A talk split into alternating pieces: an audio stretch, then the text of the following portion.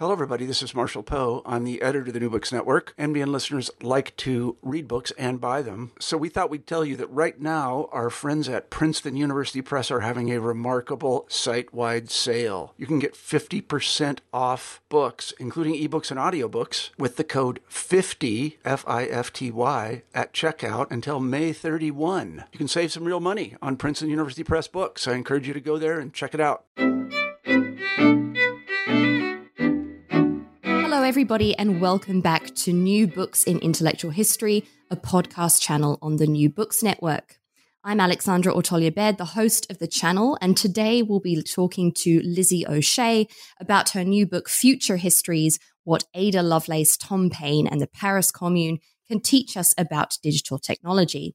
Lizzie O'Shea, welcome to the show. Thank you so much for having me on. So, Lizzie, um, we thought we could kick off with our, our classic question of, of asking um, you to tell us a little bit more about yourself and, and how you really came to be working in this area. Yeah, wonderful. So, I am a full time practicing lawyer. I'm a litigator and I run cases in court. Uh, and this kind of world has always introduced me to the idea of um, making arguments and putting forward your own position. Lawyers are very good at advocating. So, we work with words as well, so it's something that I've always been intrigued by. And I felt for a long time as an advocate that I would like to experiment with long form writing. And that sits against a backdrop of lots of activism. Um, I'm a digital rights activist. I sit on the board of a digital rights organisation that I helped to found here in Australia. Um, I've been active in lots of different social movements in Australia, particularly around the defence of um, refugee rights, for example, as well as um, working as a lawyer on a case that involved Aboriginal people trying to stop a nuclear waste dump being built on their land. So it's a quite diverse legal background coupled with activism um, that got me interested in writing. Uh, more generally and using words as a way to try and change the world for the better. And uh, I had the fortunate um, the good fortune to be offered a scholarship to go and study at Columbia University in New York. And I went and did that as part of their human rights program. And um, I had the space there to really think about what uh, contribution to this field might look like. And I always have been intrigued by digital technology. I think it's uh, something that showcases some of humanity's best aspects and also its worst. And I wanted to really think about how I might be able to contribute to the discussion around technology from the perspective of someone who is not a technologist and to talk about how we might be advocating um, collectively as a society for a, a more promising digital future. Uh, and that space at, at, university really assisted me to do that. And I worked with some wonderful academics there and, and spurred me on to think uh, critically, not just about social movements, but the law, uh, but then how that that interplays with technology, which the product of which really is this book. Thank you. I think that's a that's a very kind of clear, um, I guess, uh, trajectory of, of, how you got to future history. So, um, you've spoken kind of widely about what you do, but could you speak a little bit more um, specifically about the motivations in writing future histories and, and who you really see the book as being aimed at. Um, I'm, sure, I'm sure that there's probably plural audiences um, who it's aimed at, but perhaps you could you could talk a little bit more about that. Yeah, you're you're absolutely right. There is a couple of audiences in mind. So one of the things I think uh, that was quite obvious to me as a someone who's interested in digital technology um, is that uh, for a time I feel like lots of people involved in left politics or, or left theoretical thinking, at least, or progressive movements were a bit hesitant to become involved in um, political questions concerning technology or policy as it comes to bear uh, in the technological space. And part of that is I feel because a lot of the uh, kind of activism in this field uh, traditionally was associated with libertarianism um, and you know kind of the early days of the internet and and the free software movement is commonly associated with that a, a desire to be free from government interference and control uh, and autonomy to be able to pursue your projects as you see fit um, and in part I felt like that created a gap. So when uh, questions were presented in um, in the public space around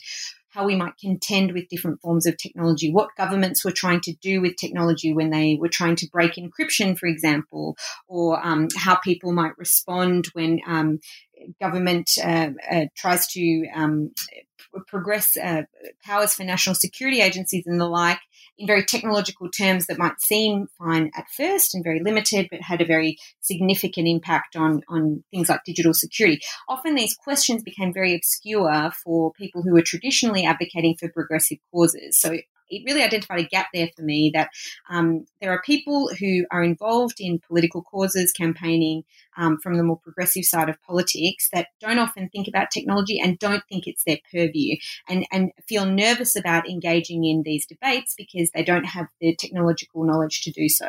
So I like to think that I can speak to that audience because I'm one of them. I, am not from a technological background, so I, I had to learn about these things and I'm trying to constantly digest them into an accessible format for those exact kinds of people.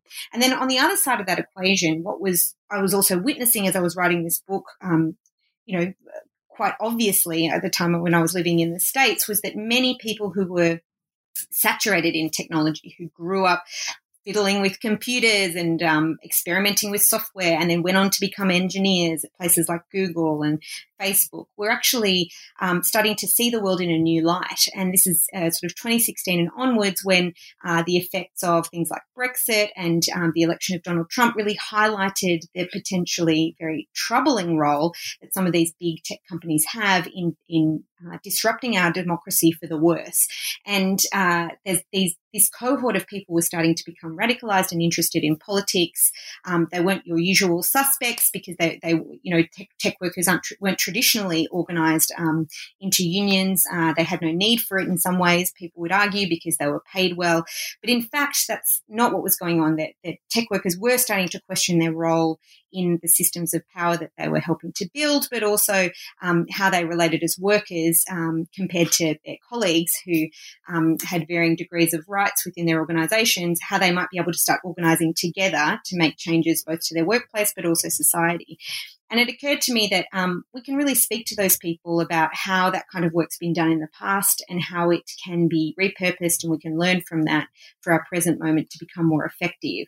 Uh, and so I really wanted to give some context to social movements that might be familiar to those who've been involved in, in activist politics for a while, less familiar if you're coming to it for the first time, and try and speak to them and talk about how technology really has a role to play in making the world better, but it relies on us organizing and, and, working together as activists. So there's those two audiences, and what I wanted to do is kind of build a bridge between them so that we'd have common concepts and understandings of um, the, the, kinds of questions we would face, uh, the kinds of problems we might encounter, and how history can be a very useful guide for navigating them. And that, in fact, a lot of the problems that might seem quite novel uh, of our present moment have, in fact, got a much longer history. Uh, and in doing so, I, I would hope that we could find common cause and build a, a strong movement to build a more democratic future. Thanks, Lizzie. That's fantastic, and I think you've um, you've really outlined um, to listeners what exactly the, the, the book really conveys so strongly. So, um, I think that leads quite nicely into to my next question. Do you think you could walk us through the general structure um, of the book to give listeners an, an overview of sorts um, of kind of how your argument progresses and, and what's really included? Sure. So, the key premise of the book is that I believe that we can make the present the cause of a different future. Uh, but we've got our best chance of achieving that if we use history as a guide. Uh, so, in essence, it's looking at thinkers and social movements from the past and how those movements and thinkers had ideas and um, were engaged in activism and activity that has a lot of relevance to debates today that might seem quite distant and removed from them. Um, so that's the kind of device that I employ throughout the book, and I do it in relation to various questions uh, that are posed particularly by the development of digital technology. And I mean, I should say, I do think there's obviously limitations in that kind of approach to understanding history. Um, I don't think we're always doomed to repeat history uh, for either good or ill. I think it's um, it, there's many uh, interesting criticisms of that kind of idea of using history to be as a guide for the for the future. But I think, uh, provided you've got those caveats, I think it can be a very instructive exercise to look back uh, at movements and thinkers from the past and understand how they situated themselves within their society and how they could be influential. And it's one of my um, go to strategies as an activist, I suppose, when I'm feeling a bit despondent or I wonder whether I'm being effective. I often think back and look and read about others who've confronted similar um, hurdles or difficulties or political crises in their own societies. And it's always really exciting and, and, and I think nourishing for the soul to read about others who've confronted these problems and, and done their best to overcome them or, or tried very hard, um, even if they're unsuccessful, had an impact, I think, that could be felt beyond their years. Um, so it's a strategy that I've employed to keep myself engaged in politics, even when it's been difficult to do so. And so I was hoping to kind of share that sentiment in my writing. So the way that I do that is, um, for example, I look at the issue of surveillance, both um, corporate surveillance and state surveillance. So, for the purposes of something like corporate surveillance, I looked at how um, Freudian thinking actually has relevance to how we might understand the political economy of surveillance capitalism and how um, coming to know ourselves in a, in a, Freudian way can be a very liberating way of reclaiming your identity from um, companies that are trying to uh, remake you as, as, a set of data points uh, for grooming as a consumer. Um, and so I try to link up those two kinds of ideas, Freudian thinking and surveillance capitalism, and find a way to to talk about perhaps breaking that model um, that is so dominant of our experience of the web. Um, in in state in relation to state surveillance, I try to draw a line between the enormous surveillance state that currently exists in the digital age and the origins of policing, the first modern police force, which was created um, in London in at the really the early stages of capitalism at the end of the 19th century, at the end of the 18th century, I should say, um, where uh, where there was a need for a, a professionalized um, force to surveil people, to keep and, and manage and maintain the status quo with its social divisions, and how surveillance is a very effective way of internalizing um, a sense that uh, you can't resist, that you need to comply, and that that's what a lot of digital surveillance does today as well. And the, the capacity of the internet is being used for that kind of purpose, which is a great tragedy in human terms. So that's kind of two examples of the way in which I employ this device. And then I look at other topics. Um, so things like the automation of work, and I look at the eight hour day movement as a way to kind of reclaim perhaps or, or, or, argue for a redistribution of the benefits of automation. I look at technical technological utopianism and the history of that idea and how um, how so much of it is present in our current moment with um, the when we look to people like Elon Musk or Jeff Bezos as uh, as the visionaries of the future and how that um, uh, that very naive technological utopianism conceals, I think, quite conservative politics. And I look at movements in the past that also were technologically utopian and their particular limitations and how they're, they're similar in these ways. I look at um, other things like uh, the, the history of the free software movement and look at how, you know, free so, lots of software that we use every day has actually quite radic- a radical history uh, in terms of it was built by people who didn't really comply with the rules of the market, that, were kind of upending that um, before eventually software became a commodity that was, a, you know, a multi-billion dollar industry. And and um, has made a tiny section of the population very wealthy, whereas in fact software was perhaps best designed and, and continues to be best designed when it's done in a collaborative way rather than a proprietary one in line with the origins of the free software movement. Um, and so we might wish to, to revive it. So that's kind of the approach. And there's a few different other um, kind of technological questions, I suppose, that I consider using um, historical reference points as a way to understand our present conundrums, but then also try and map out an alternative future. So you've already touched a little bit upon that, but um, I'd like to to kind of delve a little deeper. So you begin um, the book by talking about our need for a usable past for a democratic future, which in and of itself is is a fantastic um, phrase. I found this very convincing. So could you um, break down what you mean by this usable past and perhaps um, the history of that of that term and perhaps then also touch a little bit um, on the connection between history and governance because I think that's that's really a topic that's at, at, the core of the book is this connection between history and governance. Mm. Yeah, so the term usable past comes from actually it has literary origins. There was a famous essay by an American literary critic talking about um, Paul Van Brooks talking about the need to build up a usable past for the purposes of creating a particularly uh, American vision of literature. Um, and the essay is, uh, I think, beautifully written, and he's talking about the idea of a usable past in quite a specific context, context, but it's an idea that I think is worth revisiting in this context as well, which is obviously why I framed the book around it. Uh, and so his kind of argument essentially is that um, we need to cast back and look and shine a light on particular moments in history that are relevant for the present to craft a narrative and a, kind of um, a, a, mode of, of, thinking and understanding each other that might be able to um, reclaim uh, the, our capacity to change the future. And, and he's talking about crafting a particularly American voice in the context of literature. And I think, uh, um, I guess for the left, I think we can recraft an idea of what technology is, how it's been developed, its potential, its failings in its current moment, but also what we could uh, turn its immense potential to in terms of fixing some of the most serious problems that we confront. And um, that's one of my concerns, actually, that uh, a lot of people understand who, who, are engaged in progressive movements understand technology as being this overwhelmingly um, negative force uh, that is um, framed around surveillance. Um, and, and, the monetization of the web, and that largely terrible things happen on the internet um, and we might use it to to organise and and see um, kind of movements explode online. But really, it's a force for evil. And I, I, sort of wanted to say, well, let's craft a narrative where we can talk about its potential as well. That it can be a, a, an immense force for good. Um, and I don't mean that in a naive way. I mean as a repository of human knowledge, of human connection. Um, we we have a huge amount of potential there that we didn't have in the past, and it's our obligation, I think, to to figure out. Sorry about that. I don't know what happened in the background there. Um, we have an obligation to figure out how we can transform um, transform its potential into something real. And and you know that's identifying the forces at play that uh, I think stop and limit um, uh, the potential of the internet. And the two that come to mind most obviously are the, the, the market, the the role of profit making enterprises in um, in taking ownership of the web and, and transforming it into something that suits their purposes.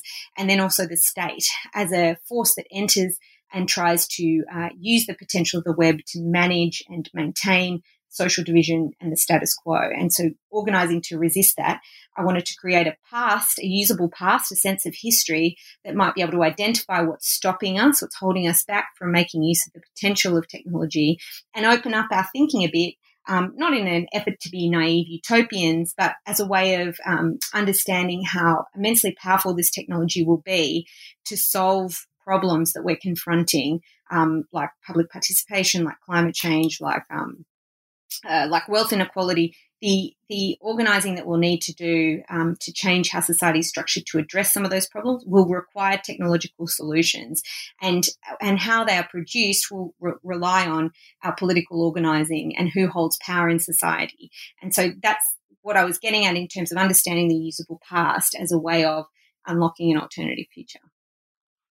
And I think you know there you're really fitting into this this quite new trend um, of historians who are talking about reconceptualizing the role of history and also of historians um, in society and politics. And I'm thinking of, you know, people like David Armitage and the History Manifesto. You know, mm. historians like to talk about the uses and abuses um, of, of history, really focusing on the abuses. But there does seem to be a, a shift towards thinking about history um, as something that is, as you say, usable um, in a non-naive and political way. So I, I was really, yeah. um, I was really touched by that and kind of really uh, saw how the book is kind of fitting into this this shift, which I think is really important, um, not just for the historical disciplines, but also uh, in terms of society and politics. Well, I, I, mean, I must say, of course, I, I have a degree in history, but I, am not a practicing historian by any stretch. And I don't think it's foolish, though, to suggest that uh, when you write history, you are engaging in a political act. And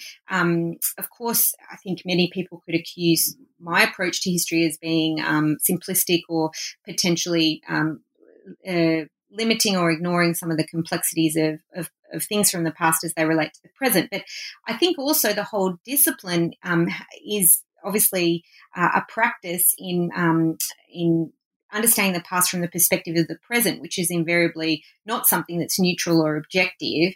Um, and to that end, I think uh, I'm, I'm, prepared to accept that criticism or, invite dialogue in that respect um, with an understanding that, that we're all doing something along the same lines. And so, you know, you may as well be honest about it. One of the motivating um, stories, I suppose, that got me really keen to kind of finish this project and get it out into the world is I was reading an article about um, a guy called Ben Horowitz, um, who some of your listeners may know, is a, a well known venture capitalist in Silicon Valley. And he gives this presentation where he identifies one of his heroes from the past. Uh, and he talks about his hero being Toussaint Louverture, who was the, uh, rev- the revolutionary leader in, in Haiti um, in their struggle for independence. And um, what Ben Horowitz does, because it's kind of discombobulating to think of a venture capitalist having, um, you know, a Haitian revolutionary as his hero, um, was he says, oh, you know, um, Toussaint Louverture changed the culture of his country and CEOs. Um, you can change the culture of your um, of your company and your country as well. He draws a line between revolutionaries in the past and entrepreneurs of the present. And my point is that um, if we aren't going to talk about history, other people will, and they will do it with a particular political motive in mind. And someone like Ben Horowitz does it because he wants to valorize tech entrepreneurs as being the people who bring progress to society. And that I think is very worthy of criticism. And it requires, um, you know, obviously academic interrogation, but also mainstream understandings of history, of historical debates, um, of an understanding that history can be interpreted in multiple ways, but arguing for a particular cause or a particular interpretation um, with, you know, with reasoning behind it is a job that I think we need to get people doing, not just allow the venture capitalists to do it for us, um, and not just that it's just the preserve of academia either, that debates that are existing on the ground that struggle for rights um, in the workplace or in, in public life uh, do, I think, need a sense of history so they can both debunk it and, and reclaim it for their own purposes. And, and that was one of the key sources of motivation. Perhaps it was just my burning anger. I'm not sure, but um, it, eh, that story really got me uh, motivated to to continue with this project and get it out into the world. So you, you do that, and you do that very well um, throughout um, the chapter. So I th- I'd like to just skip ahead a little bit to chapter four, which is um, wonderfully entitled "Technology is as biased as its makers: Exploding cars, racist algorithms, and design beholden to the bottom line."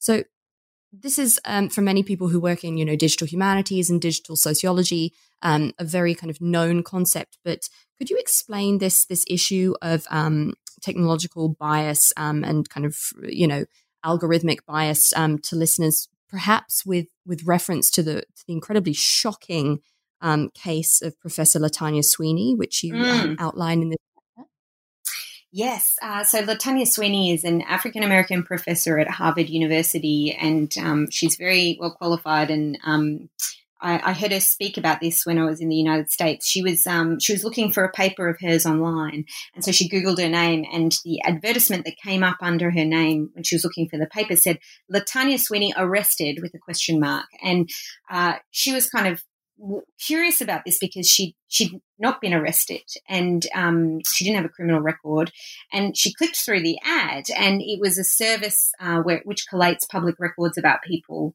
um, and it, it, demonstrated that she she didn't in fact have a criminal record but of course the text of the ad would suggest potentially otherwise. And one of her colleagues who had a much more white name I, I can't quite recall I think it was Adam I was going to say Adam Smith there, but I don't think it was that. It was Adam um, Barnes or something. He googled his name, and um, he he just he got an ad that was similar, but it didn't have the inflammatory headline. It had a different set of text, which didn't suggest that he'd been arrested, but it said, um, you know, record checks for for this man. And um, the argument, well, what it spurred for her was a curiosity as to why uh, the ads that were being produced or, or thrown up in response to queries were articulated in different ways. And she investigates this and reverse engineers essentially the Google AdWords process and works out that African American names are more likely to produce a certain text associated with that particular advertiser uh, that were inflammatory and suggested that, um, that African American people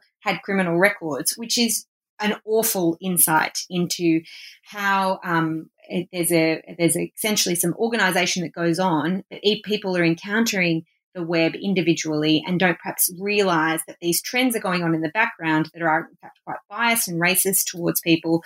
Um, and it's kind of unthinking uh, because Google's you know maintains that it doesn't choose the the kinds of words that are put in ads. It, doesn't have a responsibility to do anything about it.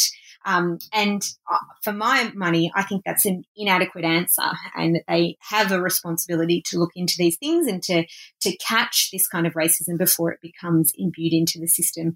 Um, or, or, written into our digital lives. And um, the argument essentially is that there's all sorts of ways in which we can code decision making for machines to do based on certain kind of data. Uh, too often, we're seeing examples where the outcomes might be biased in a particular way, often along the lines of race, often along the lines of gender, and in all sorts of other ways as well. There's lots of other famous examples. Amazon ran a um, ran a their resumes for a particular job in response to a job ad through an algorithm that produced only men as being appropriate candidates for the role, and that's probably based on past conduct in Amazon in terms of hiring. As you can imagine, that's a logical decision for the computer to make. But someone's made the decision to code the system like that, and we need to ask why that's happened, and we need to think about these problems and try and catch them before they are deployed on unsuspecting people. And there's also the people who are doing interesting work on those kinds of ideas. But I like this chapter because what I'm trying to do in this chapter is talk about why law and regulation is important. And, and as a lawyer, um, you can see why that holds a special place in my heart, that argument.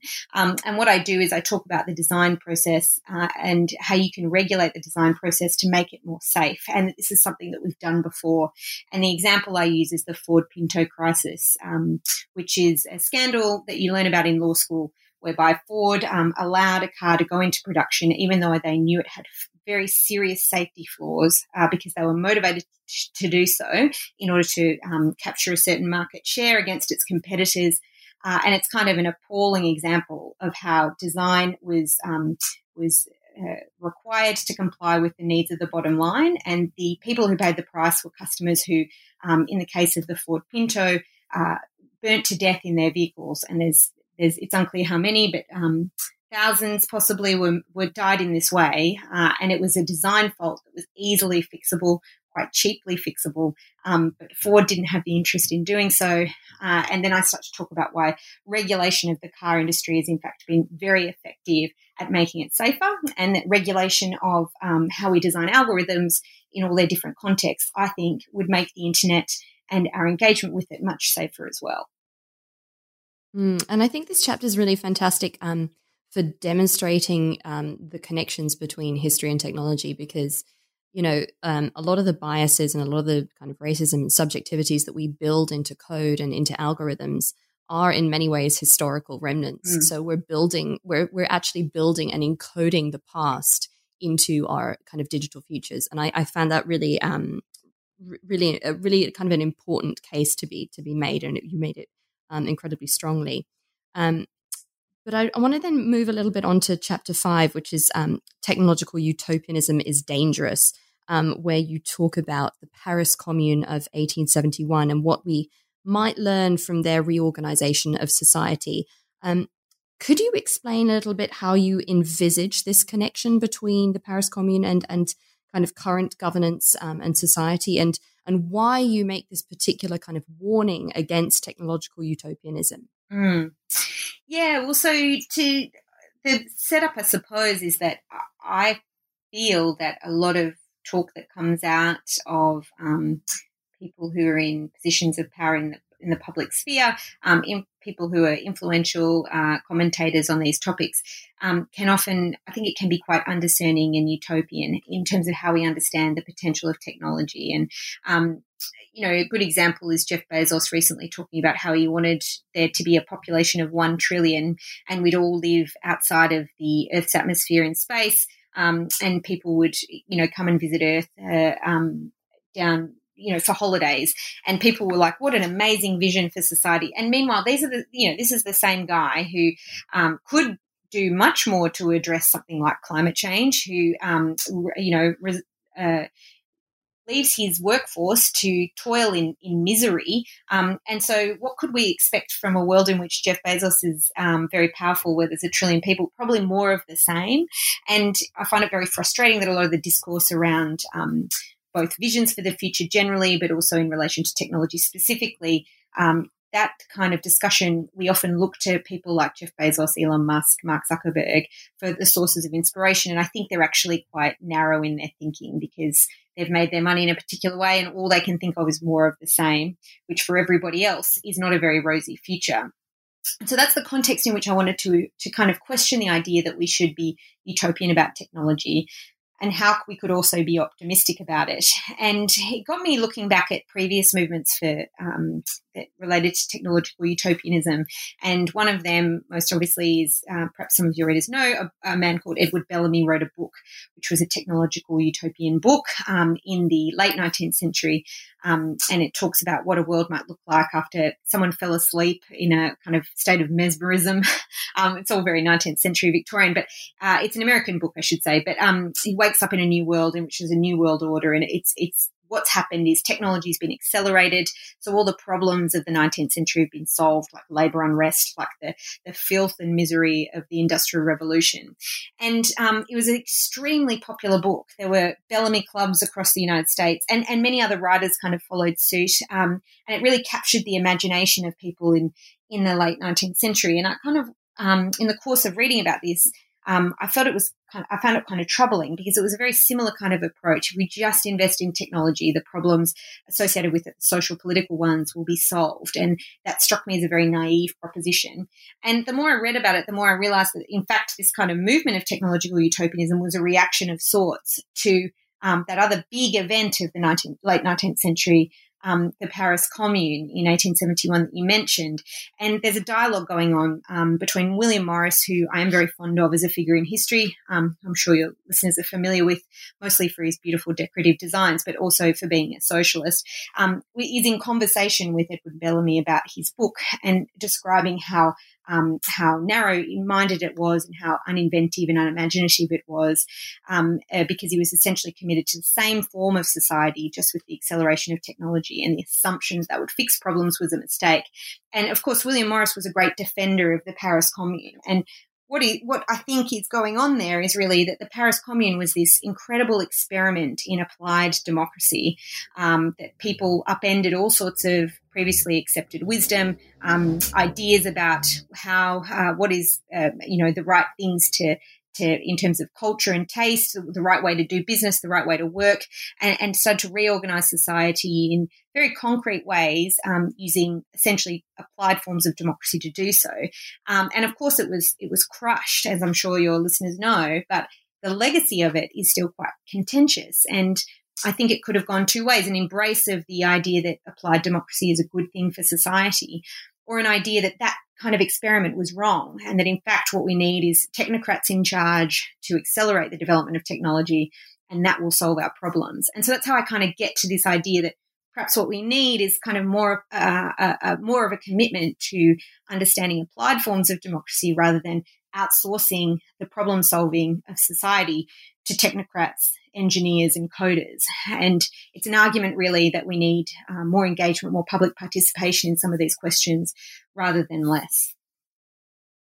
I think you make that very clear then um, in the in one of the following chapters, which is um, on collaborative work is liberating and effective, where you you stay within um, the 19th century. And I think we could possibly come back to that later. How the 19th century um, is a very very kind of important turning point point in kind of historical um, point uh, for a lot of the mm. chapters that you you write. But um, so in in in this chapter, you talk about um, the Luddites. Um, and you argue um, this kind of point that a lot of our current dilemmas with technology um, are kind of repeating themes that have just been continually cropping up um, throughout history. So, do you think you could um, outline for readers? I don't know, um, uh, sorry, for listeners, I don't know how familiar they are with kind of what the Luddites were doing and what they were calling for.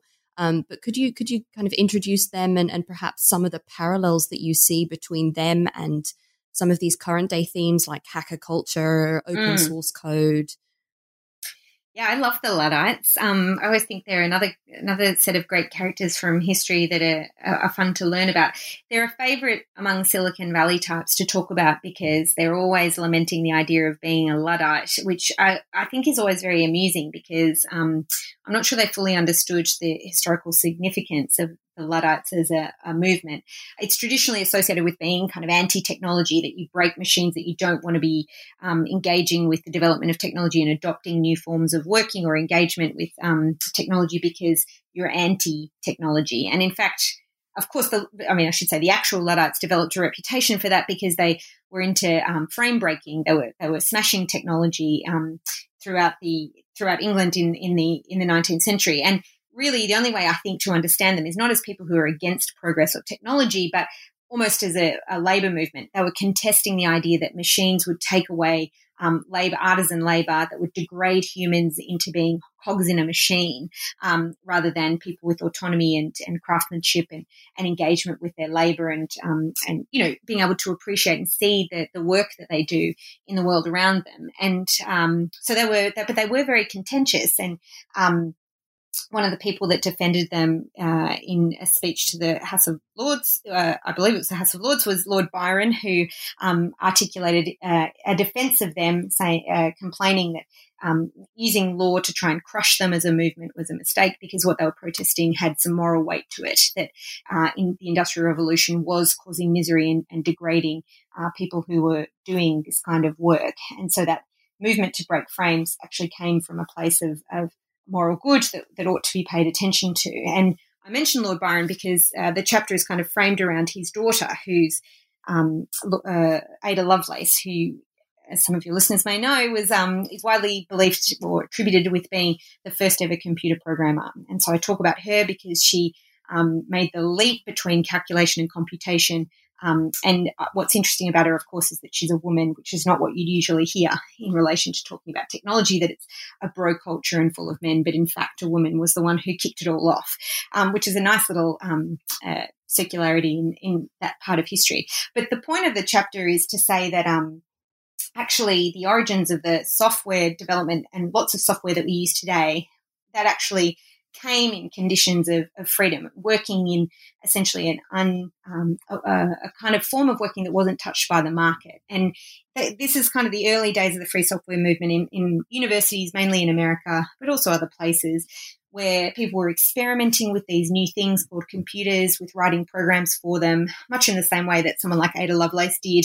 Um, and they were working in kind of very collaborative ways. There was no sense that you owned what you wrote as code. There was no sense that uh, you would monetize that and turn it into something else. And that all changed quite quickly um, throughout the late 70s and 80s. And um, of course, it became a multi trillion dollar industry, which is what it is now.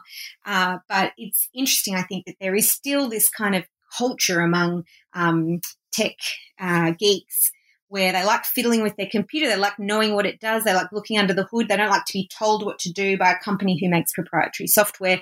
And I kind of appreciate that approach to understanding and using technology. And I and, and they like to work together as well to kind of fix problems. They find problems, they solve them, and then they share it with others. And that that's a really effective way of writing computer programs, of, of creating source code, because it helps to see more problems. It helps to make um, technology that serves its users rather than say serves the company who, who profits from developing it and, and updating it. And I think we ought to revive that and look to to more um, to more kind of open source products, but also um, making sure that those kinds of work environments is somewhere somewhere that we can cultivate that we can we can make them better because of course they had terrible limitations these kinds of workplaces. Often these universities in the United States were, were again full of men. But I think the idea that you might work collaboratively without um, necessarily being beholden to the needs of the market that you might share your work um, and that you might um, together identify problems solve them for yourself but share those solutions with others that's a good approach to developing software and we ought to revive it as much we, as we can. And we ought to bring as many people we can into that way of working because it's very effective. And and that's what I'm trying to explain in that chapter. Tell that story of the free and open software open source software movement and kind of make the point that um, the tech industry wasn't always one that was dominated by um, billion dollar companies, that it was a bit um, rat baggy and uh, a bit alternative and a bit um, anti-market, and and that's some good origins that we ought to revive. So, a particularly salient um, chapter in the book, considering the current um, global kind of political climate, um, and one that really struck me actually is is called "Digital Citizenship is a Collective Endeavor." Tom Paine's revolutionary idea of public participation. And here you use um, Thomas Paine's political philosophy to explore concepts of rights, enfranchisement, uh, political and social participation, um, but in the digital age. And I was really, really taken by this chapter. And I wonder if you could expand um, upon your point a little bit that access to the network um, is fundamental for engagement, participation, and, and democratic decision making. Mm. Yeah, well, uh, Tom Paine, I think, is the only kind of founding father there of the United States that I really like. And he's often forgotten, I think, in discussions about the origins of the United States, and um, or he's often claimed as a, as a figure uh, by the right because he was very critical of government. Um, uh, for obvious reasons, um, but he he's someone I think that was contending with the the problem of a political system that might work in theory, but with economic inequality, it would really cease to function. Um, I mean, he kind of phrased it in different ways, but I think that's where the idea leads that you can have a very good formal system, but to keep it accountable, you need people who are able to do that work. Uh, and for that reason, he was always a critic of government. Um, but he, he made the point that you know, voting really is not enough. And I think um, we need to kind of build spaces that are democratic, not just assume that the formalistic nature of our democracy will mean that it works.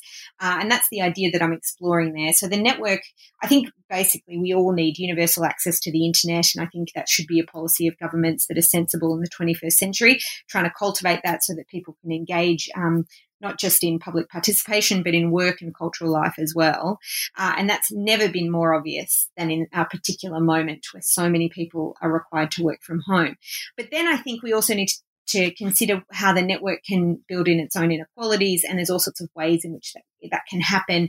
Um, I talk a little bit about net neutrality, which is a, a perennial issue on the left, which um, is, or, or, or, in digital spaces, I should say, uh, which is about how we structure um, the rules around how traffic moves through the network and should we prioritize some form of traffic over others. Uh, and it's a debate that's been raging in the United States for a long time, but there's a, there's a strong lobby there, um, which has only been emboldened under President Trump to actually allow certain private industries um, and private companies to allow their traffic to be prioritized over others. Uh, and that this would, in fact, I think, uh, destabilize and, and, really undermine some of the key benefits of the internet um, and the open nature of it.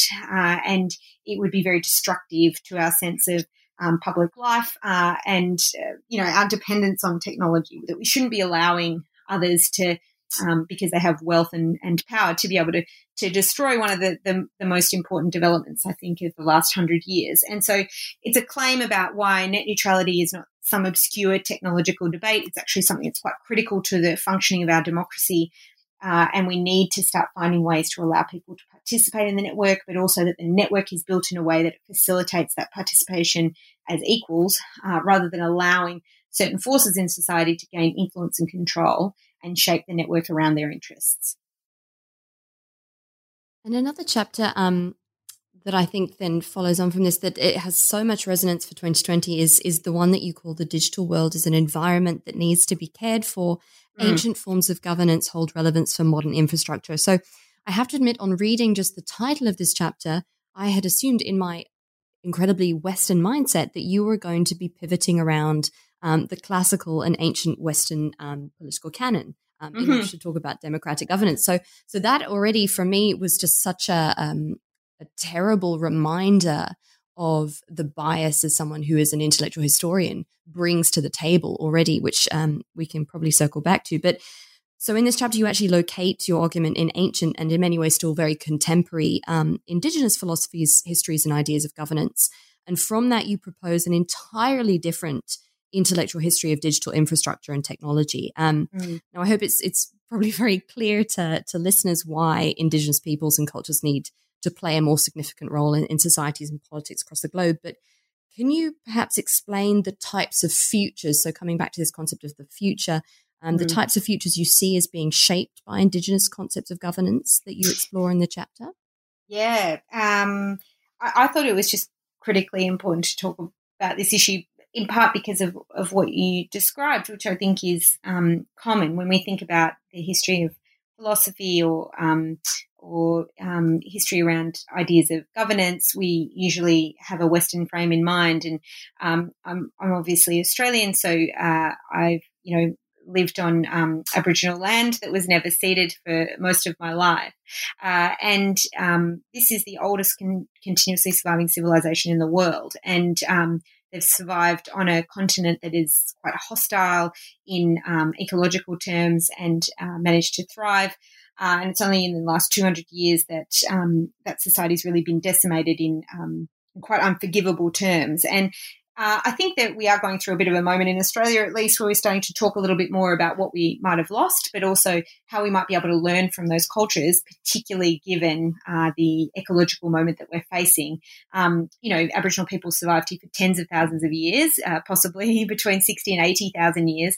Uh, and it's only in the last 200 years that the um, that the environment has become so significantly hostile to human human pe- the human population, and uh, I think that that is telling. So what um, I'm getting at is are there things that we can learn from Aboriginal culture in Australia? I also look a little bit at um, Maori culture in New Zealand and, and some Canadian Indigenous thinkers there who talk about how um, political thinking can be influenced by Indigenous modes of governance and, and ideas around these questions. And I'm, I'm trying to look at how we might be able to learn from um, those uh, societies um, while acknowledging, of course, that they're diverse within them uh, and there's huge differences among them, that we might wish to start um, looking to those. Uh, people at least for some guidance about how we might be able to get through our present moment. And what I think is the overwhelming kind of um, lesson that you learn from Aboriginal people of Australia is that they have a very different relationship with land, not as something to be exploited, but as something that they belong to, uh, that they have obligations to, that they collectively own. They're not, um, it's not an individual conception of ownership.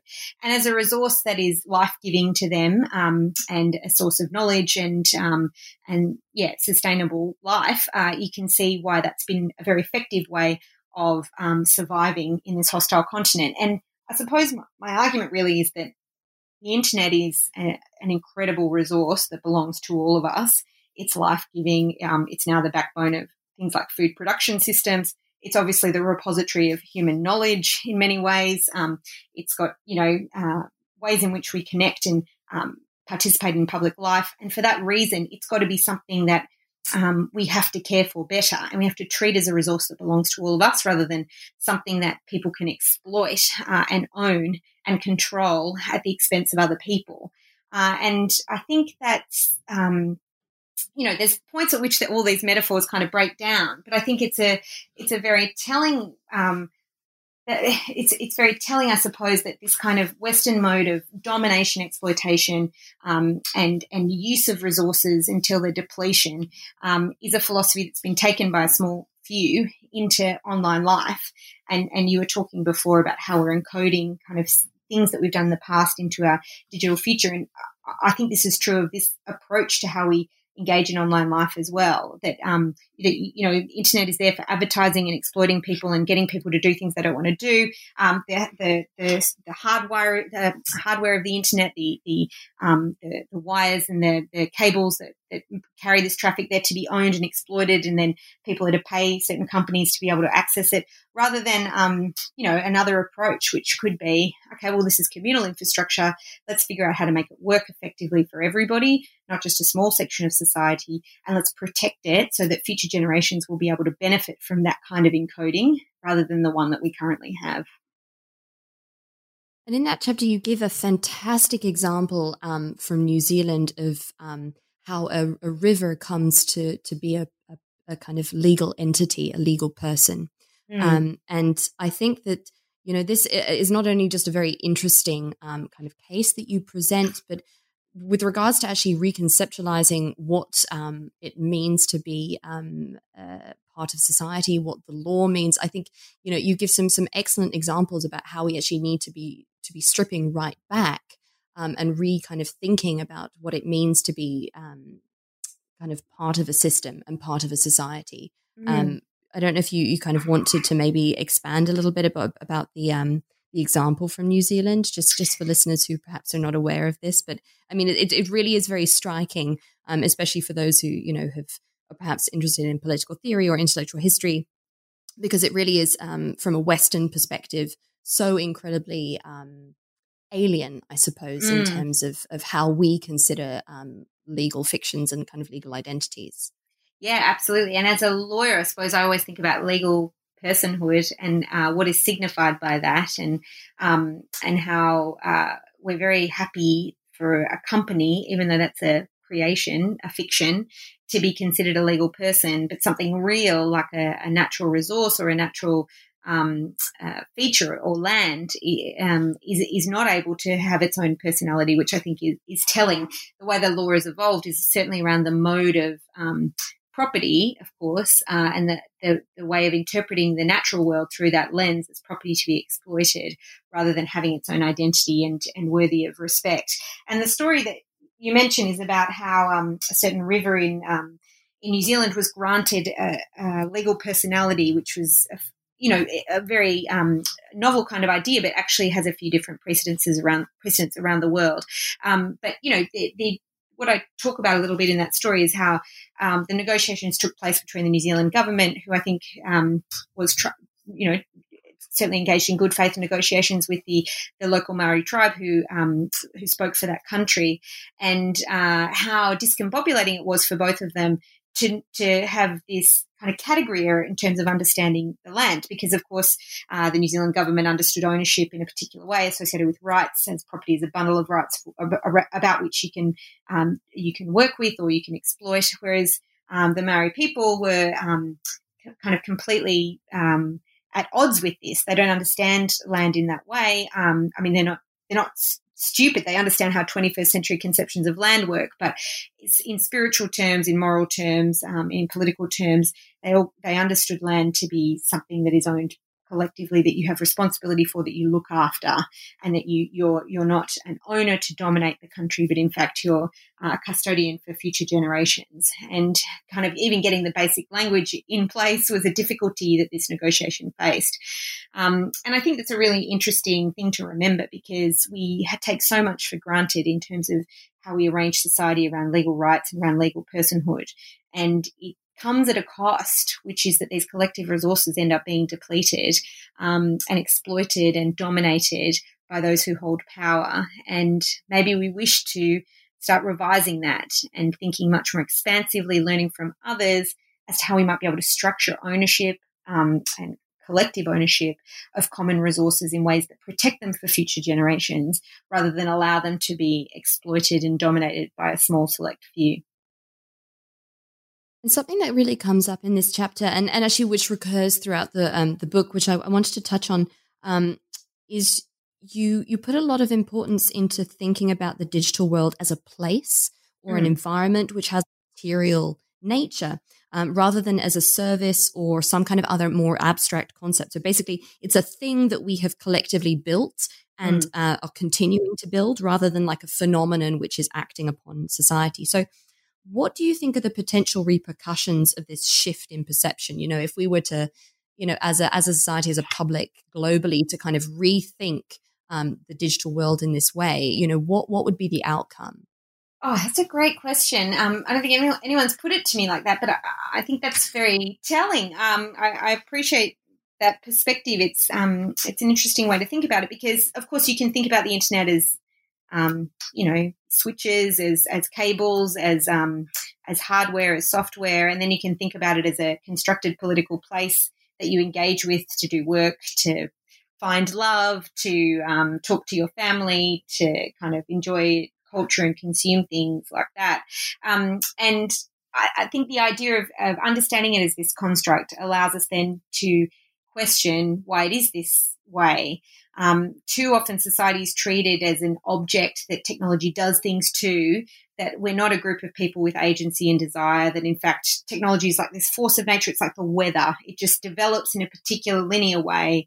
Um, it's, it's always just astonishing and, and, and surprising, but it's not as though it's something that we can influence. And um, that's a perspective that has been created for a particular purpose. Um, I, I mean, I don't mean that in a conspiracy theory way. But what I mean is it's constructed. It's something that we can question and, and ask um, to be changed. And uh, that's the idea, I suppose, about, about, thinking about it as a place that we can put effort into understanding its building blocks um, from all layers of of the internet, from its base layer, its cables, all the way up to how you might engage with the interface, and think about ways in which we might be able to do that in inclusive and collective ways that are non discriminatory, that don't carry over oppression from um, the, the, world that we inhabit as people, uh, carry that into our digital spaces, that we have a chance to disorganize those kinds of forms of oppression and discrimination and reorganize society around um, much more radical ideas of, of,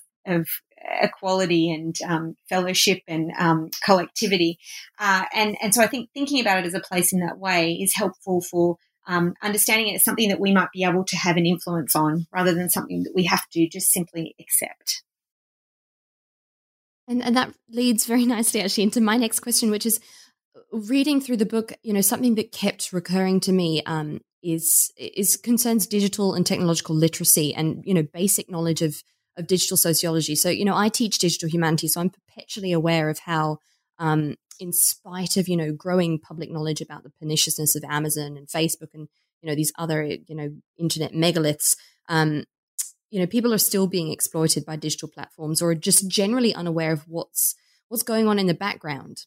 Mm. Um, of the softwares that they use, of the databases that they're using, and you know this goes for you know esteemed academics. You know they're all using Google Books, but without any perhaps knowledge of you know the representativeness of of you know what's actually out there or how um, you know um, you know o, uh, OCR softwares are, are, you know terrible you know things like mm. this um, and your book makes a really really clear case for why tech companies and governments should be more transparent and of course better regulated and and mm. you know this is the most important structural change that of course needs to be to be made but is there something else that can be done perhaps at lower levels? You know, should these issues be given greater stock in school curriculums or at universities? Should there be, you know, greater public awareness campaigns? You know, if I think of, you know, digital public awareness campaigns, they're always to do with, oh, you're going to get hacked by this mm. person who's going to take your credit card details. But, you know, should should there be more awareness, you know, saying actually when you're using these technologies, you need to be aware of these biases that are being built into them. You need to be aware of X, Y, and Z in order to create this much more um, kind of, I guess, literate um, kind of public when it comes to, you know, digital sociology. Mm, yeah, because I don't think we really have a choice. If we're going to have a functioning mm. public sphere, we're going to have to have people who, in spite of uh, the algorithms that Facebook uses to keep people on device, to um, to to keep people entertained and draw them in and give them what they more of what they want in a sense, or cultivate what they want, at, to to create a, a kind of relationship of addiction with the platform, which invariably leads to more extremism um, and more more um, division between people. No two people see the same internet. No two people see the same social media platform, which is breaking down public space. So if we are going to maintain a, a, kind of idea of public space of dialogue of um, of a collective sense of you know humanity as it may take form in a particular society, we absolutely need to have um, citizens who and, and people who have a knowledge of how these systems work. And uh, you know, I, I do think we need to kind of turf legal concepts that might um, be underpinning some of the uh, benighted ways in which we engage with these platforms, like the idea that you consent to the terms and conditions of a particular platform or a service um, in all their, you know, tens of thousands of words is a fiction. So why do we continue to allow that to happen? And why would we, um, why wouldn't we start to think about how privacy, I suppose, is, I, I use, I say privacy, I suppose, because I think privacy is often a substitute word for lots of other words like freedom and autonomy.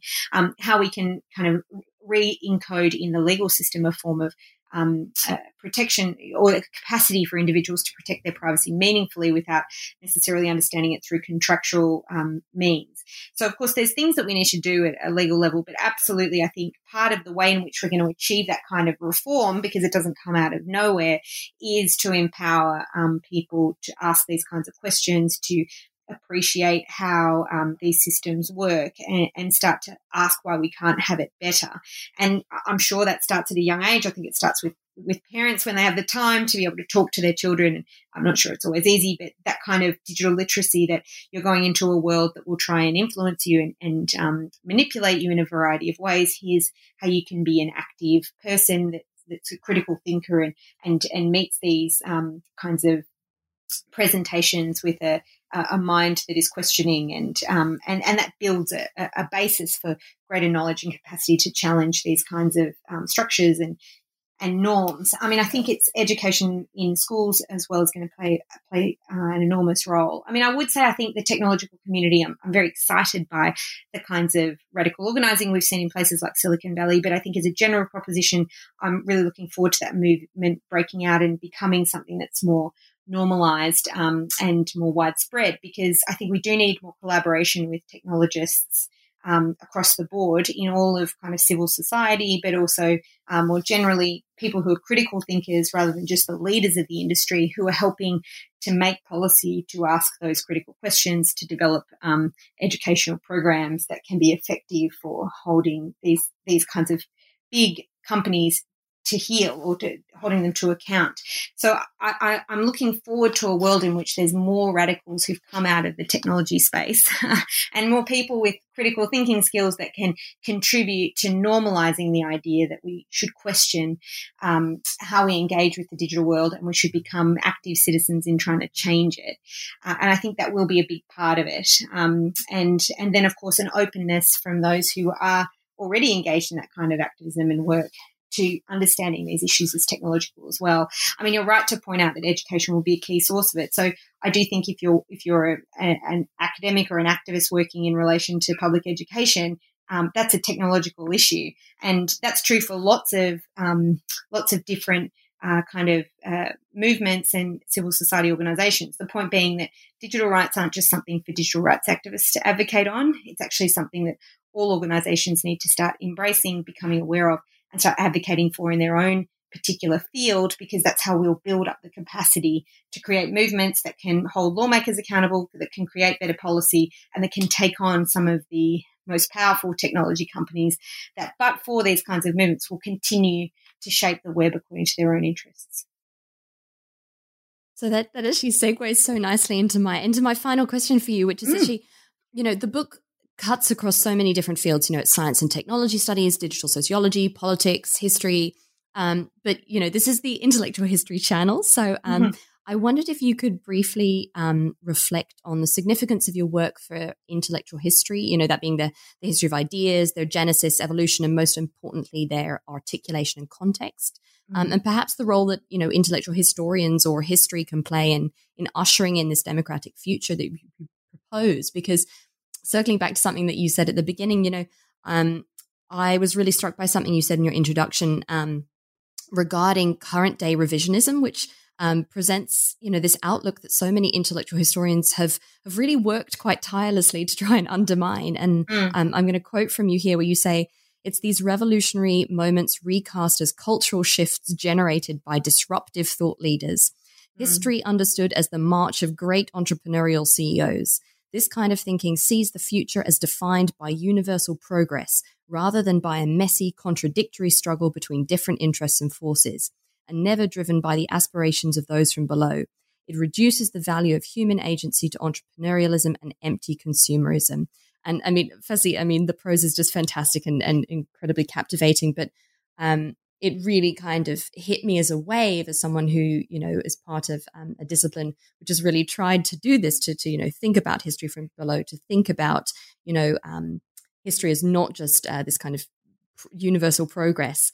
Um, but yet we see these you know as you say entrepreneurial ceos these revolutionary leaders um, mm. who are kind of perpetuating this type of history that you know people have worked to try and undermine. So I'd be really interested to, to kind of hear your thoughts on that oh, well, this is the moment where we need people like you and all your fellow intellectual historians more than ever, I feel, because actually I think that um, the idea that um, we're on a march of universal progress has now been proven wrong more so than probably um, uh, it has been for some time. Uh, we, you know, we're looking down the barrel of catastrophic climate change. Um, we're now experiencing uh, an enormous crisis given that's that's often when we talk about this pandemic, it's it's treated as a natural phenomenon almost when it's very much a social and political one. Uh, how we respond to it is guided by um, the social political context, but also the fact of its of its um, creation was is a function of all sorts of social political practices that exist in relation to